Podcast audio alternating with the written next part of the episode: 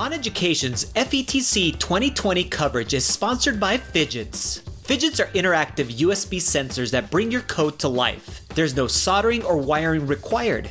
Simply plug in a Phidget sensor, write code in your favorite language, and watch your ideas come alive. Phidgets are used by thousands of STEM professionals globally and are now available for computer science students. Simply go to bit.ly Phidgets on Education to get your introductory kit that includes a free sensor worth over $50. That's bit.ly Phidgets on Education.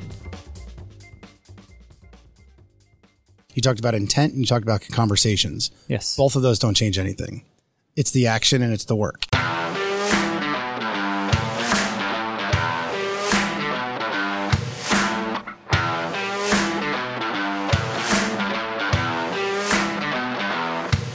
Right, everybody, welcome to the podcast. We are joined at FETC with Tom Murray. Tom is the Director of Innovation at Future Ready Schools. Good morning. Good morning. It's awesome to be with you. Thanks for having me. Absolutely. I was just saying this has been like the Future Ready month, sort of, because we had Carl at Impact, and then we've had Bree, Brianna Hodges, just like you're following Brianna Hodges, which is always tough. I know what that's actually like.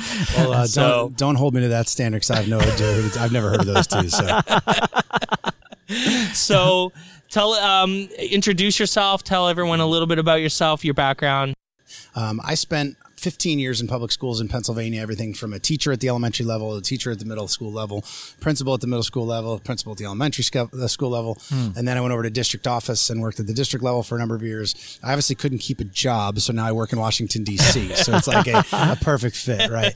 So I, I will tell you, I uh, I was never looking to leave the classroom. Um, opportunities came. I was never looking to be in a principal or to look to leave and be in a principal, and opportunities came. Sure. I was never looking to leave district office, and opportunities came. Um, and so now I get to work nationally, running future ready schools as director Yeah. of innovation, which uh, which I absolutely love because no matter where I go in the United States or in Canada, wherever the case may be, there's amazing people working hard for kids, which makes my job enjoyable. I, I try and push their thinking, but also support them because what I know about educators is they work insanely hard. They're asked year after year to seemingly do more and more with less and less. Mm-hmm. And if I have an environment that I can help support them, I'm there to do what I can. Yeah, could you tell us more about just what is the Future Ready Schools? I mean, like, Sure. What what is that program? What is the Sure. So for people that are listening, I encourage you to check out futureready.org. And first Okay. and foremost, I'll say we don't sell anything. I get the question Nice. all the time of what's the catch. Yeah. And you know, we are one of the few organizations out there that provide everything that we do for free. Now, in the flip side, um, it, it has to be funded in, in different ways. So we have we have large grant funders that fund a lot of the work that we do. We have a lot of uh, corporate partners that fund the work that we do. But even in that realm, we don't um, we don't sell anything that they do by any means. It's really ways for them to give back. It's their foundations and those kinds of things. So when you look at Future Ready, Future Ready is really a culmination of a lot of organizations that are out there. When I w- worked um, all those years in a school district, one of the things that I was naive was is like how many nonprofits were out there. And I think when I moved, when I got recruited to go to DC, I was really naive to the point of I thought nonprofits they all just played well together and it must, oh they must just all just want to help and support people. But just like schools, they're as territorial as can be, and kind of that's my space and not your space. And so Future Ready is really a col- uh, collaboration of many, many organizations. Yeah. So if you're a principal, it's NAESP, NASSP, which do incredible work for our principals. We're not there to compete with them. We're there to work with them, support them, collaborate on different things. So being here at the FETC conference, FETC is a partner of ours. So, you know, here at the, the, the conference, we will do a variety of strands related to everything from librarians to instructional coaches to leadership oriented. So the leadership strand, myself and Joe Sanfilippo, who's one of our future ready Yes. advisors, are doing um, sessions that are really meant for superintendents. So the workshop I did this morning was all superintendents, principals, and higher level admin. And so we'll partner with conferences like that to bring great content, to push thinking, but at the same time to also provide resources. We also do a variety of um, events each year. Typically, we'll do about six what are called institutes. They are totally free events. Um, districts just have to get themselves there. And the reason we stand behind that is because we know that if we were to say to everybody, it's going to cost $500 a ticket, kind of like your average conference that's out Sure. there, we know which districts would go and which districts can't go. 100%. And so core to our work is equity. And so Yes. we really at that core want to make sure that regardless of where I am, maybe I'm that small tiny rural district and I am the administrator in that district. I'm that person. Or maybe, you know, I'm that large urban district or whatever the case might be. We don't want equity to get in the way of us helping to support them. I love that. So from everything from events, and we recognize you don't go to something for two days and everything magically changes. We're not naive, um, but it's a great shot in the arm. It's a great, great kickoff. It's a great way to bring a team together together a planning team to vision, to plan, and then to really set that tone moving forward. Mm. But we also provide a lot of tools and a lot of resources. For instance, our Future Ready dashboard has been used by a few thousand school districts. Um, it is completely free. It is a great visioning, strategic planning type tool, um, endorsed by the U.S. Department of Education for uh, for Title IV funding and some of those other types of things. And so, really, it's it's helping them vision, helping them plan, giving them the resources, giving them some experiences. But I'll say at the end of the day, one of the things we really pride ourselves in is being practitioner driven. Yes. I'll tell you, when I was um, in Pennsylvania in a district level, if somebody said, "Hey, something from Washington D.C.," I would have laughed and been like, "I'm not interested." Okay. Yeah, yeah. You know, and so it has to be practitioner driven. Mm-hmm. So I referenced Joe Sanfilippo earlier. Joe Sanfilippo and Suzanne Lacey, two amazing award winning superintendents. They run our district leadership strand, and wow. so it's very much grounded in practice. They've done very the work. much grounded in evidence. It's the people doing the work. Right. It's not your fifty thousand foot, never been there, never done it, but I'm going to tell you what to do. Typical Washington D.C. Yeah. We want to be the complete antithesis of that, and so uh, great events, great resources, great tools. Without selling anything, there is wow. no catch, and so um, I think it's why we're now five years in the making, and I think you know it's why it's more than just a project or a handful of events. It's why places have been willing to invest in it, so we can turn around and support schools. Mm. I mean, it can't be underrated how important it is that the people that you have working with you, well, they they are some of the best, like yeah. they, that we've seen, um, and they've done the work, like Brianna and Carl, like these folks, they they know, and they especially someone like Carl who has like experienced so many different things can like he can speak to situations that you're going through and say, okay, well, you know, th- I've kind of been through this, and this is like right. that kind of advice is priceless, right? Yeah, and I think it, you know, for us, it's just it's keeping it real, you yeah. know, and you know, it's so easy to stand on some platform, stand on some stage, or be at some fifty thousand foot level and just say, well, just do this. If you just do that, everything but if you don't know the day to day grind and you don't know how hard people are working and you don't recognize the real roadblocks or the lack of funding or Absolutely. the equity issues that they yeah. face, it's easy to make all these judgments without understanding what it's really like. And yeah. so we want to keep it very much practitioner oriented. And I think that's why people have respected it. I think it's why we we feel like we're doing the right work. This isn't a technology first. Sometimes people hear future ready and they initially jump to this must be about going one to one in our districts. And, you know, technology and leveraging tech is one component of it, sure. but it's not going to be more important than culture. It's not going to be more more important than leadership. It's not going to be more important than pedagogy. And it's how do all those pieces come together? And, you know, the Future Ready framework is a great tool for that. I ran a work, workshop for a couple hours this morning and somebody came up afterwards and said, finally, I feel like it's putting all the pieces together. Like mm. they're all things we've talked about, but they almost often seem unrelated or different departments. Then they don't, they don't collaborate. So we take a look at things like curriculum instruction and assessment or data and privacy or robust infrastructure or community partnerships or the use of space and time or all the different gears of the framework and then provide resources and tools. It really creates this cohesive framework of support to support school and district leaders in the work that they're doing. So, very interested in everything that you're actually talking about. As a school district, we have a lot of conversations that I feel we're all having these, we all have the best intent. We all want to go ahead and do the best for our students.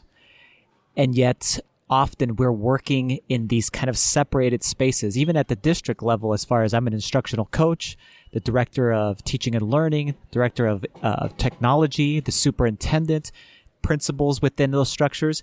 And everybody has the best intent, but what you're describing basically is a way to go ahead and kind of pull us all in together and kind of formulate a plan to move together towards a common goal with some sort of direction too with it. Well, and if you think of the words that you just used, and I would say it's so paramount in so many districts, you talked about intent and you talked about conversations. Yes. Both of those don't change anything uh, it's the action and it's the work. Absolutely. And so it's helping people get past because how many times do we sit in a district? And for me, it was whether I was with my colleagues as a teacher, whether I was with my principal colleagues as a principal or over district office in a cabinet level meeting.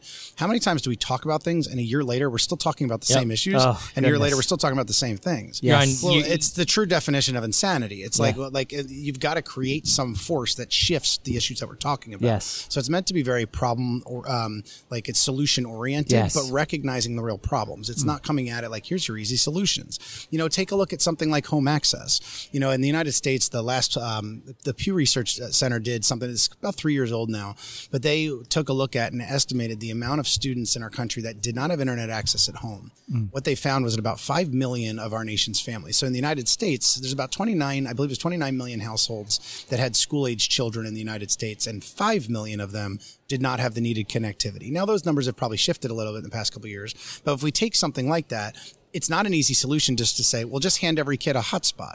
Like it sounds great in theory, and some places are doing that, and that's great avenue related to it. But what if I'm a district that has seven thousand kids that aren't connected? Well, yeah. all of a sudden that becomes a budget buster real quick. Sure. So it's taking these real world issues and helping districts to really think through those kinds of things, and then also amplifying the amazing work that's happening. Mm. You know, for every time a district says we can't do that or that's not possible, there's a district somewhere else that's crushing it in that area. Mm. And so, how do you amplify the great stories to help others and give them some hope yes. to show them that they're doing. And this isn't just the wealthy suburban districts saying, look at us and the things we're doing. It's yeah. taking those that have traditionally marginalized groups or have very low SES or those kinds of things and showing, like, look at the awesome things they're doing as well. Wow.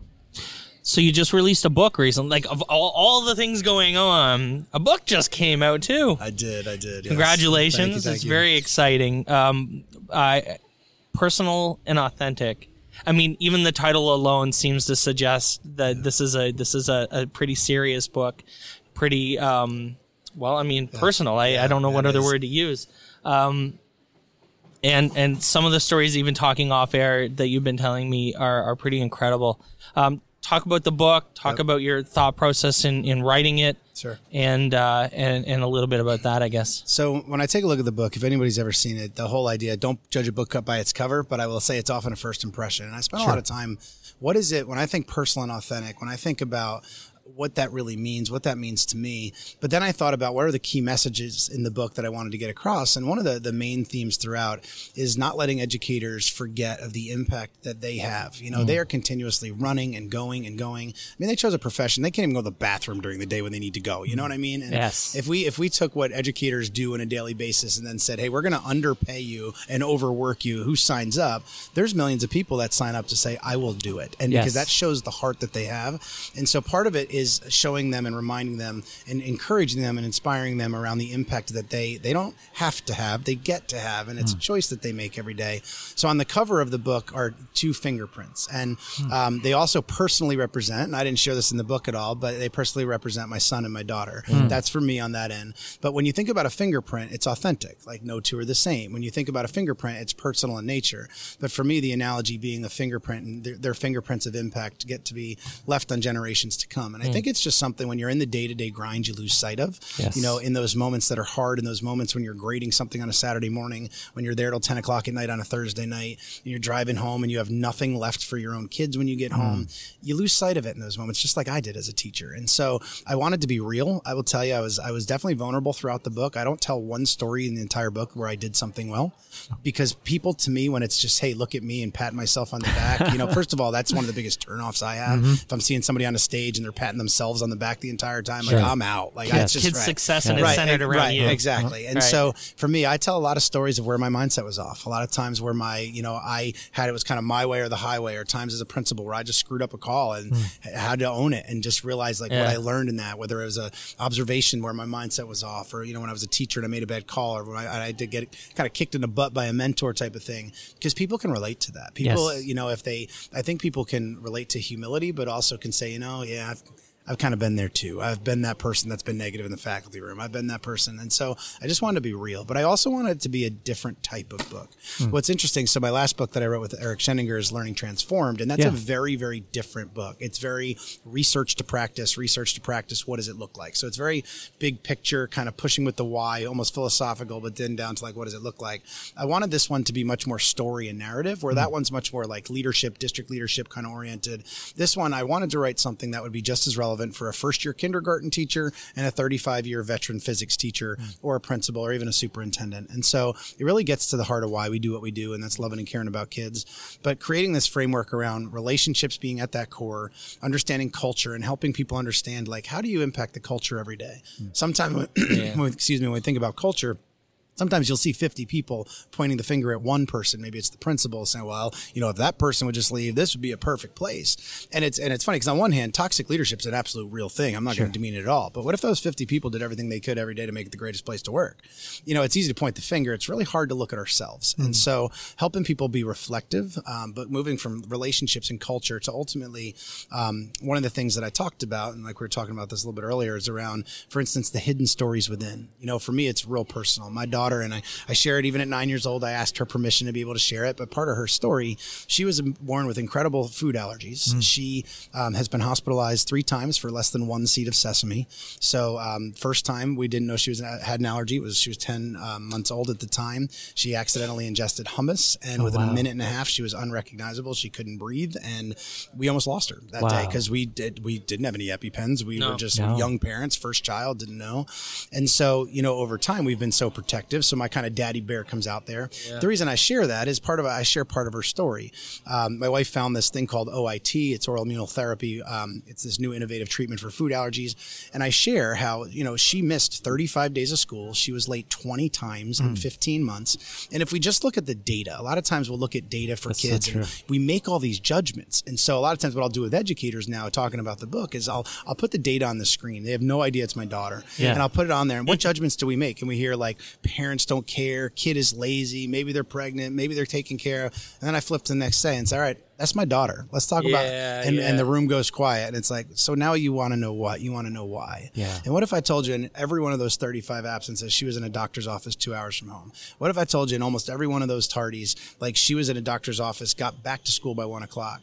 And so I make this analogies of the hidden stories within. Mm. So I use my daughter's example of, you know, here we are 15 months later after all those therapies. She now eats 2,000 seeds of sesame every single day to keep her safe. Wow. So it's, it's amazing new, new piece to it. And she's had some other allergies and whatnot. But the reason I share that is when she would get back to school after being in therapy in the morning, she'd get there about one o'clock and they'd be in math. And she couldn't just drop that whole morning of being in therapy and be like, all right, I'm ready for division because she's a kid. And, mm-hmm. you know, and she's got a lot on her mind. And there's days she'd be like, Daddy, I just wish I was a normal kid. Like, yes. I didn't want, you know, and then I couldn't thank enough her second grade teacher and her third grade teacher who didn't just hand her five worksheets and say, here's what you missed this morning, yeah. who didn't just say, now you got to do this tonight. They just loved her and they just cared yeah, on yeah, her and just saw her who she was.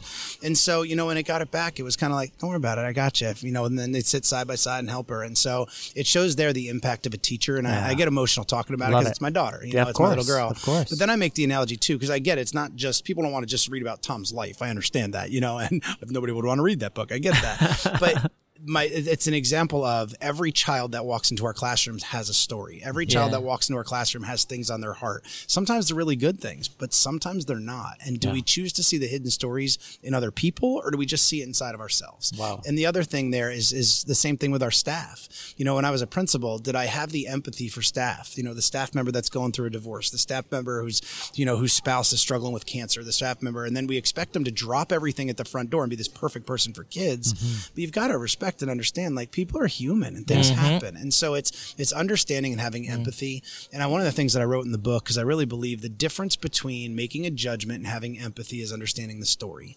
And so how do we help people's how do we help understand people's stories? And I'm not talking about every day being like this drama dump and like a reality TV show. Yeah. But what I'm talking about is seeing people first. And so, you know, when kids walk through our hallways, do we see data points and test scores or do we see the hearts of children? Mm. You know, and so as as we think through those pieces, we then created did a lot of research on like what does personal authentic really look like like what how do people do that and it's where i created things around social emotional learning such as cultural relevance or interests and passions and strengths or mm-hmm. you know authentic feedback and just kind of all the ways i could think of mm-hmm. i will tell you though i had some co-authors for different sessions sections because it was just the right thing to do for sure. instance when i talk about something like cultural relevance i recognize I'm a white male that came from middle class America mm. whose family took him on vacation a week every year. I never worried about my next meal. Mm-hmm. I went to a school district was great. I had, a, I had great teachers growing up.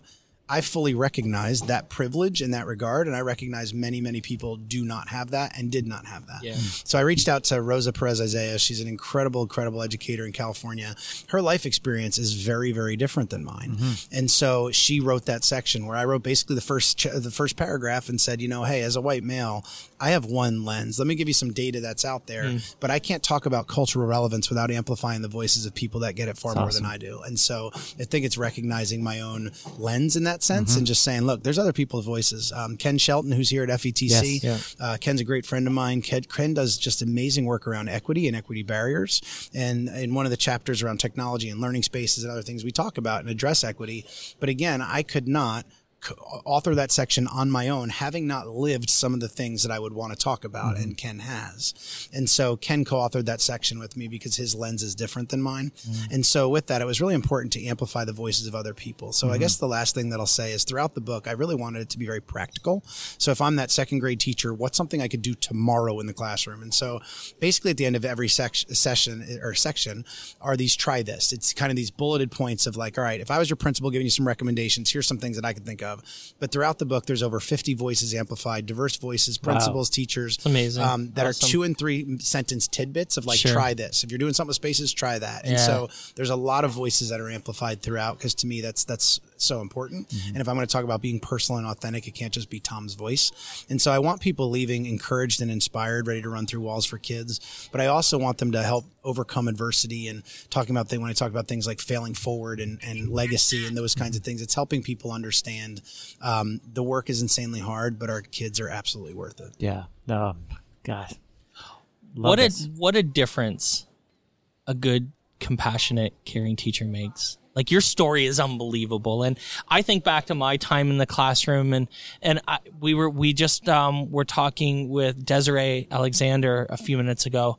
And we were i was sharing the same story and i've I've been reflecting on my time in the classroom a lot since I've been out of it the last couple years, and I, I think you need kind of be outside of it a little bit to think back and and um, man, I missed so many things because I wasn't looking through them with the same the right lens. The lens that you're talking about and that Desiree's talking about is um, the difference is everything. You, you never know what kids are going through. Yep.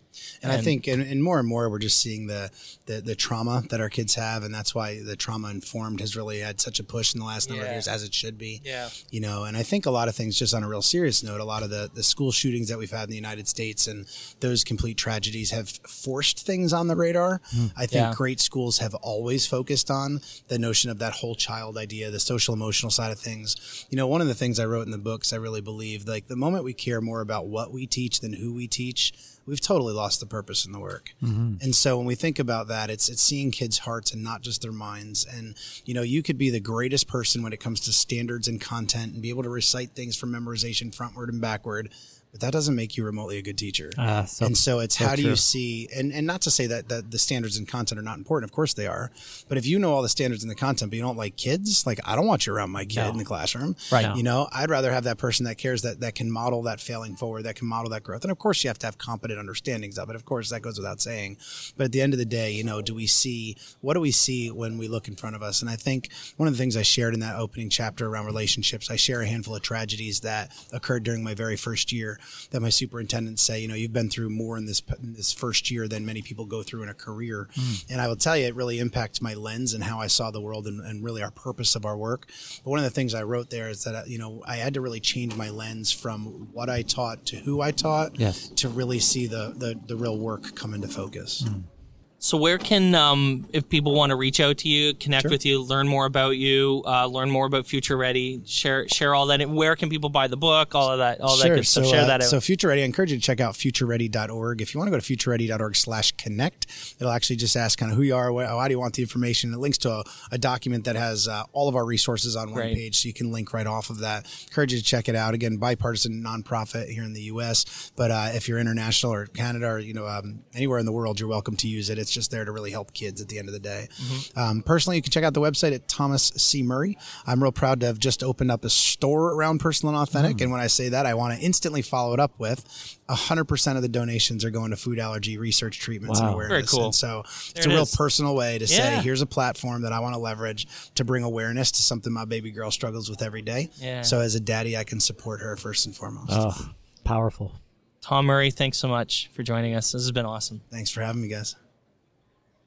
Thanks for listening to On Education. My name is Glenn Irvin. My co host is Mike Washburn. On Education is part of the On Podcast Media Network. You can listen to this show and many others by great educators like Monica Burns, Mike Matera, Tisha Richmond, and many more by visiting onpodcastmedia.com. Want to get in touch with us? Check out our website at oneducationpodcast.com. You can tweet us at OnEducationPod. Mike is at Mr. Washburn on Twitter, and I can be found on Twitter at Irv Spanish. You can find us on Facebook by visiting facebook.com slash oneducationpod. We're also on Instagram at oneducationpod. If you're enjoying the show and think others would too, we would be thrilled if you shared it with them. Please leave us a rating or review in Apple Podcasts or the Google Play Store. When you leave a rating, it gives our rankings a boost. This helps others discover the show. We want to thank our presenting sponsor, Classcraft, for supporting us. Check out classcraft.com slash oneducation to learn more about them. Thanks as always for listening, stay awesome, and see you soon.